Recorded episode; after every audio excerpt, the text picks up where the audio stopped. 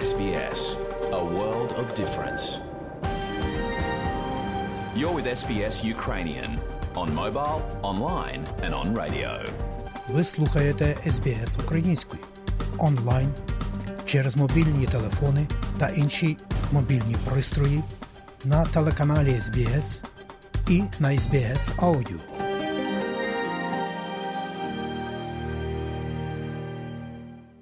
Дякуємо, що слухаєте SBS Audio У нашій радіопрограмі Вістки із рідних земель, з якими вас ознайомить київська журналістка Людмила Павленко. 160 тисяч сягають втрати російської армії на війні проти України за 383 дні повномасштабного вторгнення. Найбільші втрати нині на сході України, де триває битва за Бахмут. Аби змусити противника відмовитися від наступу, необхідно завдати йому суттєвих втрат в особовому складі і техніці. На цьому наголосив, перебуваючи на позиціях східного фронту, командувач оперативно-стратегічного угруповання військ Хортиця, генерал-полковник. Олександр Сирський. Він подякував бійцям за те, що тримають оборону. Ви робите велику справу, тому що ви даєте час на підготовку резерву. Я вам хочу побажати, щоб ви виконували свої завдання і повертались до своїх підрозділів тільки живими і неушкодженими. Російська армія, попри значні втрати, продовжує наступальні дії на Лиманському, Бахмутському, Авдіївському, Мар'їнському та Шахтарському напрямках. Посилено атакує Бахмут. Минулої доби підрозділи Сил оборони України відбили там понад сотню російських атак. Інформує Генеральний штаб збройних сил України. Окрім сходу України, значно потерпає від обстрілів російської армії південь. Понад півсотні артилерійських обстрілів російська армія щоденно завдає Херсон. Херсонщині. Минулої доби одна людина дістала поранення, знищено житлові будинки. Чоловік та жінка загинули внаслідок обстрілу російськими військами Миколаївщини. Семирічну дитину забрала швидка. Крім того, що двоє людей дістали поранення. Є також руйнування житлових будинків. По Миколаївщині російські армійці вдарили з ракетної артилерії. Повідомив речник повітряних сил збройних сил України Юрій Гнат. За його словами, існує загроза застосування російською армією проти України балістичних ракет. В даний момент ракетна небезпека це імовірність застосування ворогом балістичних ракет, тобто оперативно-тактичних комплексів наземного базування, або ж можливо навіть ну комплексів тих самих С-300, якими часто б'ють по Миколаївській області. Розстріляний російськими вояками після вигуку Слава Україні, військовослужбовець збройних сил України, снайпер Чернігівської територіальної оборони Олександр Мацієвський був також громадянином Молдови. Про це повідомило Міністерство закордонних справ Молдови у дипломатичному відомстві засудили вбивство військового і заявили, що цей вчинок можна кваліфікувати як воєнний злочин та грубе порушення міжнародного гуманітарного права. Напередодні президент України Володимир Зеленський присвоїв Олександру Мацієвському звання Героя України. Понад 66 тисяч кримінальних проваджень щодо вчинення злочинів російськими військовослужбовцями зареєстрували українські правоохоронці. Про це повідомив міністр внутрішніх справ України Ігор Клименко в ефірі єдиного телевізійного марафону. Одним із найважливіших інструментів покарання винних у вчиненні злочинів проти України стане міжнародний трибунал, створення якого заплановане на початок літа, оскільки притягнути до відповідальності усіх винних у злочинах буде нереально, тому буде задіяно механізм договірного трибуналу. Йдеться про засудження та переслідування військово-політичного керівництва Росії. Таку думку висловив правник Андрій Вігірінський. За його словами, для максимальної ефективності тут потрібно, аби до трибуналу увійшли якнайбільше країн. Це абсолютно не факт, да, що тези про те, що когось засудять на 20-30 років довічно там і так далі, вони можуть реалізуватися, скажімо, в реальності, бо людина може фізіологічно померти просто раніше. У Женеві стартували переговори за участі представників України, Організації Об'єднаних Націй Росії щодо подальшого існування зернового коридору, яким Україна постачає свою аграрну продукцію на світовий ринок. Термін дії чинної зернової угоди збігає 18 березня. Як розповів заступник голови Всеукраїнської аграрної ради Денис Марчук, до підтримки угоди долучився і Китай, бо в країни Азії Україна експортує близько 40% своєї аграрної продукції. Сподіватиме, що буде правильне позитивне рішення на користь продовження зернової угоди. Яка вона буде? Чи це будуть чергові 120 днів? Чи це можливо буде рік? Чи це можливо буде безстрокова дія? Чи будуть залучені туди не тільки порти Великої Одеси, а й Миколаїв? Миколаївщини, чи буде збільшено кількість номенклатури, тобто не лише зернові олійні культури, а можливо і інші види там сільгоспвиробництва. Це все стане процесом домовленості в найближчий час. Україна це аграрна країна, яка вирощує значно більше ніж споживає. Протягом тижня українська гривня не знижувалася в ціні і міцнішала. В обмінниках американський долар можна було купити за 38,5 гривень, євро за 40 гривень 55 копійок. На курс гривні зараз впливають кілька чинників і стабільність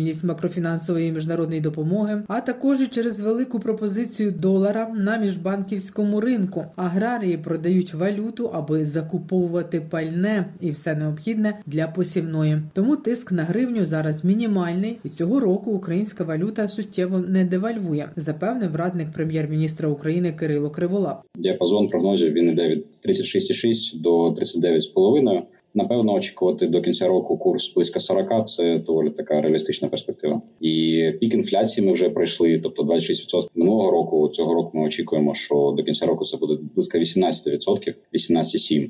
Я нагадаю, що в Угорщині було 23 минулого року, в Молдові 31%, а в Туреччині взагалі 84,4%, Так що ми дуже непогано тримаємося. Національний банк України вперше отримав премію найкращого центрального банку року в світі. Щорічну премію Central Banking Awards оголошує провідний профільний журнал Central Banking. Про це повідомляє прес-служба Національного банку України. Фінансовий регулятор отримав міжнародне визнання за ефективну роботу у попередньому році в умовах повномасштабної війни. На думку видання. Національний банк України в перші дні війни ухвалив низку жорстких ефективних рішень, які допомогли зберегти країні фінансову стабільність. Перше з початку повномасштабної війни Росії проти України лідер Китаю Сі Цзіньпінь після зустрічі з російським президентом Путіним у Москві планує поговорити з президентом України Володимиром Зеленським. Швидше за все, зустріч буде віртуальною. Про це повідомило видання Wall Street Journal з посиланням на джерела, не уточнивши дату можливої розмови. А про головні підсумки чергового дня повномасштабної війни, що вже минув, у своєму щоденному зверненні розповів президент Володимир Зеленський. Провів важливі координаційні наради, прем'єр-міністр, голова Верховної Ради, наші міжнародники, внутрішньополітичний блок офісу погодили порядок дій на найближчі тижні. Зокрема, уряд схвалив і пропонує Верховній Раді затвердити зміни до бюджету держави понад півтрильйона гривень на оборону додатково. Всі кошти будуть спрямовані на фінансове забезпечення військових, на підтримку нашого сектора оборони держави, на оборонне обладнання, в тому числі дрони. Зробимо все можливе і неможливе для зміцнення наших воїнів. Обговорили сьогодні також гуманітарне розмінування, те, що життєво важливе в буквальному сенсі. Станом на зараз більше 170 тисяч квадратних кілометрів нашої території залишаються небезпечними через ворожі міни і снаряди, що не розірвалися. Суттєва частина цієї території це земля наших аграріїв, земля, що оброблялась. Тож сьогодні обговорили, як активізувати цю роботу, пришвидшити гуманітарне розмінування, збільшити відповідну співпрацю з партнерами. І обговорили, як підтримати наших аграріїв. Почалась вже друга посівна за час повномасштабної війни минулого року. Героїчні зусилля наших фермерів, усіх працівників і працівниць аграрної сфери дозволили зберегти українське аграрне виробництво, глобальну роль України як гаранта продовольчої безпеки. Окремо обговорили ситуацію в енергетиці. Вона нормалізована. Фактично. На всій вільній території держави забезпечуємо енергетичні потреби українців у відповідності до можливостей генерації і продовжуємо вже готуватись до наступного опалювального сезону. Це стосується як накопичення ресурсів, так і нового захисту наших енергетичних потужностей.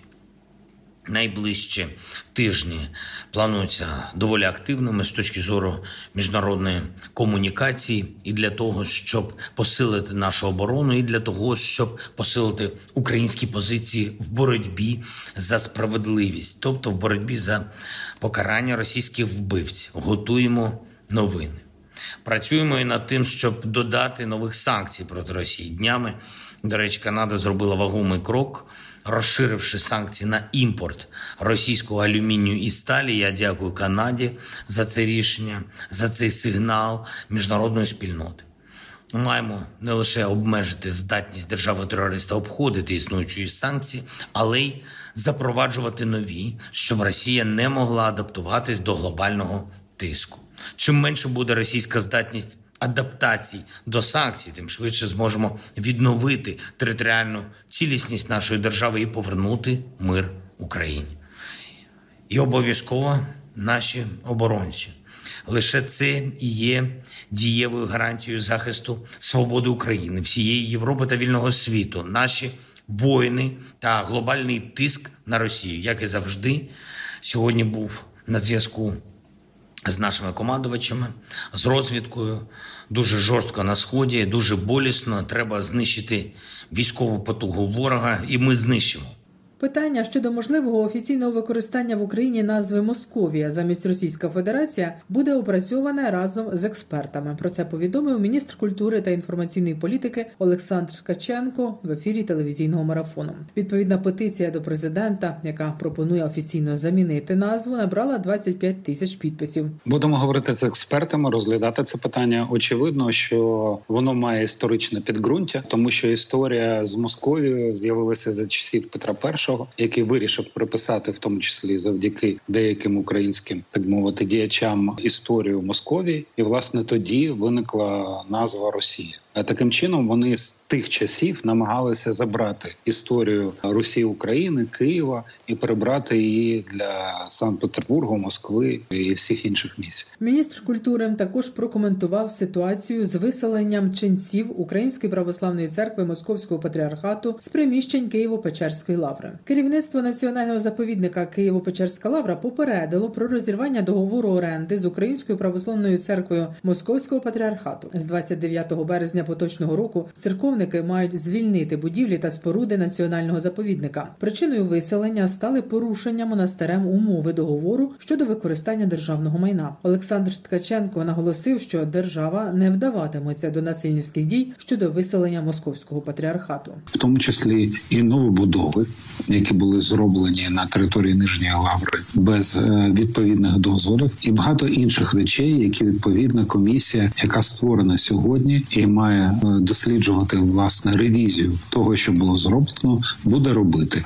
Але попередження щодо розривання угоди 2013 року часів Януковича направлено. Речник Української православної церкви Московського патріархату Климент у коментарі Суспільному сказав, що попередження від керівника національного заповідника Києво-Печерська лавра навряд чи можна на його думку назвати юридичним документом. При цьому наголосив, що церква у своїх подальших діях керуватиметься українським законодавством. Наша церква завжди діяла виключно в межах законодавчого поля України. Те, що регламентується законодавством України, тим і будемо робити. Позицію лаври оголосив виконувач обов'язків директора заповідника Києво-Печерська лавра Олександр Рудник. Якщо вони не виселяться і не подадуть відповідні скарги, можливо, до суду, як вони як мають право, то ми тоді будемо звертатися до правоохоронних органів з проханням е, надати сприяння у звільненні державних будівель, які були їм передані, і на, на сьогодні в результаті попередження про е, розірвання договору в односторонньому порядку повинні бути звільнені. Людмила Павленко, Київ для СБС Аудіо. Ваша громада, ваші думки і дискусії. СБС українською мовою. І нагадаю, шановні друзі, що СБС Аудіо кожного дня подає вістки із рідних земель на нашій веб-сторінці www.sbs.com.au Ukrainian. Як і також ви щодня можете ознайомитися із найголовнішими подіями в Австралії, Україні та світі із бюлетеня SBS Аудіо. Слухайте радіо СБС сьогодні. Слухайте нас завжди.